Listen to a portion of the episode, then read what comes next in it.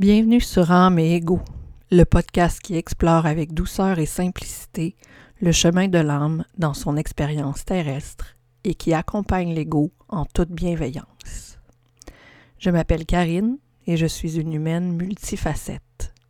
Je vous accompagnerai dans cette démarche magnifique. Dans cette série, je proposerai différents exercices introspectifs et des outils complémentaires qui pourront être téléchargés sur ma boutique en ligne au atypiquementparfaite.com. Le lien direct se trouve dans les notes de l'épisode. Dans l'épisode d'aujourd'hui, nous parlerons de la notion de choix. Bienvenue à tous.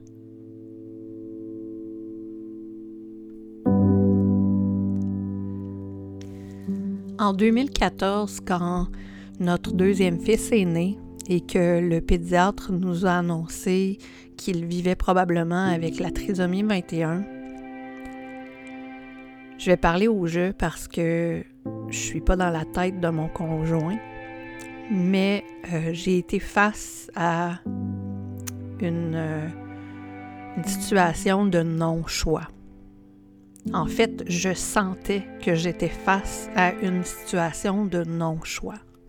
C'était très confrontant parce que pendant toute la grossesse, on n'avait jamais détecté son chromosome supplémentaire malgré les tests, malgré les suivis serrés. On nous laissait penser que tout allait bien aller, alors que à sa naissance, on nous remettait un papier sur lequel on nommait un diagnostic qui nous faisait peur, sans réellement nous accompagner, sans nous proposer de suivi, ni en psychologie, ni en génétique réellement. On était beaucoup laissés à nous-mêmes. Face à cette situation-là, je me suis mis en mode automatique. J'étais en survie. Mais une phrase me revenait continuellement en tête et revenait souvent dans mon discours. On n'a pas eu le choix.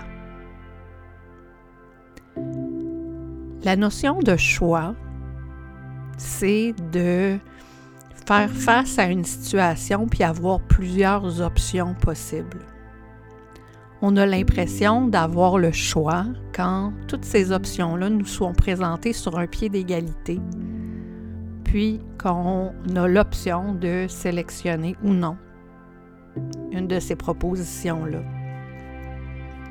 On était à l'hôpital, l'accouchement s'était super bien passé, on allait avoir notre congé.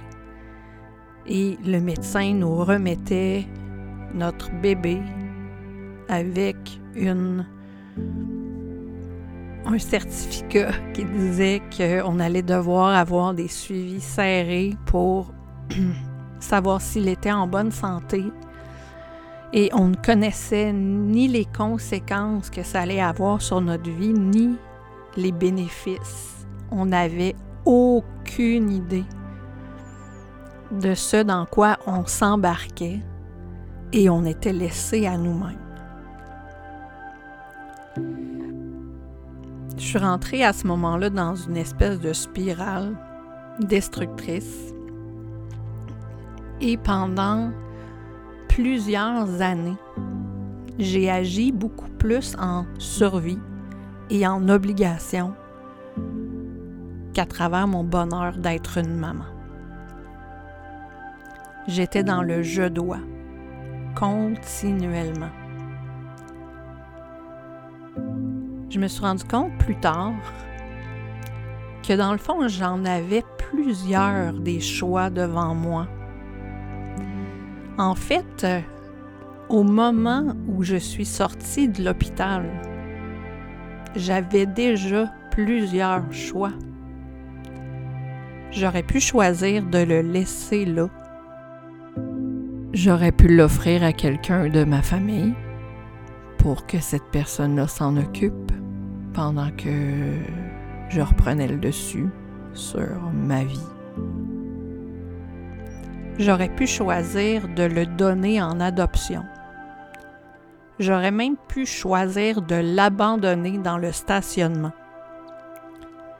En fait, alors que je me retrouvais devant un non-choix, je faisais le choix de rester dans cette situation-là. C'était ça l'impression que j'avais de ne pas avoir le choix. Parce que toutes les autres options, je ne les ai jamais envisagées. Je ne les voyais même pas. Si j'avais vu les autres options, peut-être que j'aurais été plus en paix ou peut-être pas. Mais possiblement que j'aurais eu l'impression de faire le choix le moins pire parmi plusieurs options.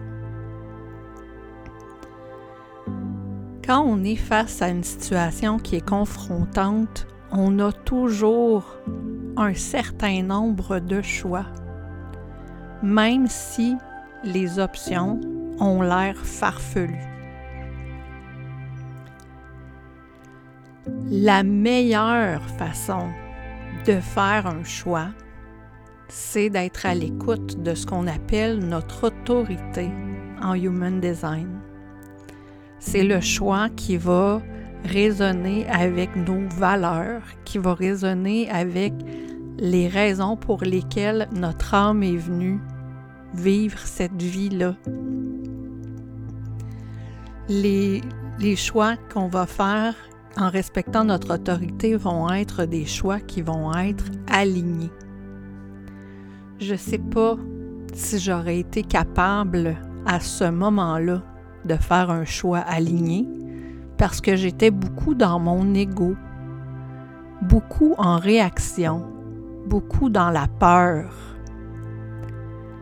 Mais quand on arrive à sortir de cette peur-là, quand on arrive à prendre une perspective sur les choix possibles, mais à ce moment-là, c'est toujours possible de faire des choix alignés, des choix qui nous font vibrer, des choix qui sont cohérents avec la mission de notre âme.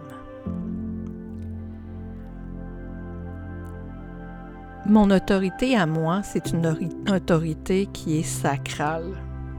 Donc quand je fais un choix, c'est très instantané et très évident quand je suis à l'écoute parce que j'ai une sensation, je me sens attirée vers l'option. Physiquement, mon corps va vers l'avant. Est-ce que toi, tu connais ton autorité? Est-ce que tu sais ce que ça fait en toi, comment tu sens que le choix est le bon?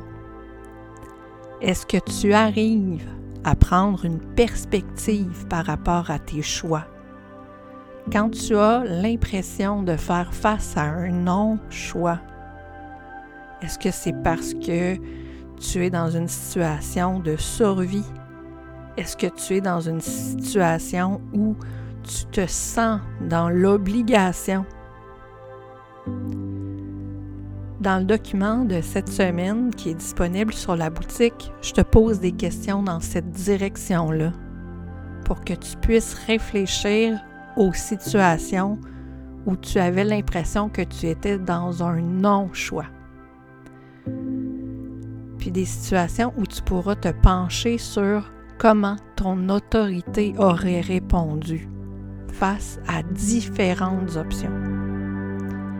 Laisse-moi savoir via les médias sociaux avec en taguant atypiquement parfaite, puis laisse-moi savoir comment cette réflexion-là t'a porté. On se reparle très bientôt. Prends soin de toi. Bye.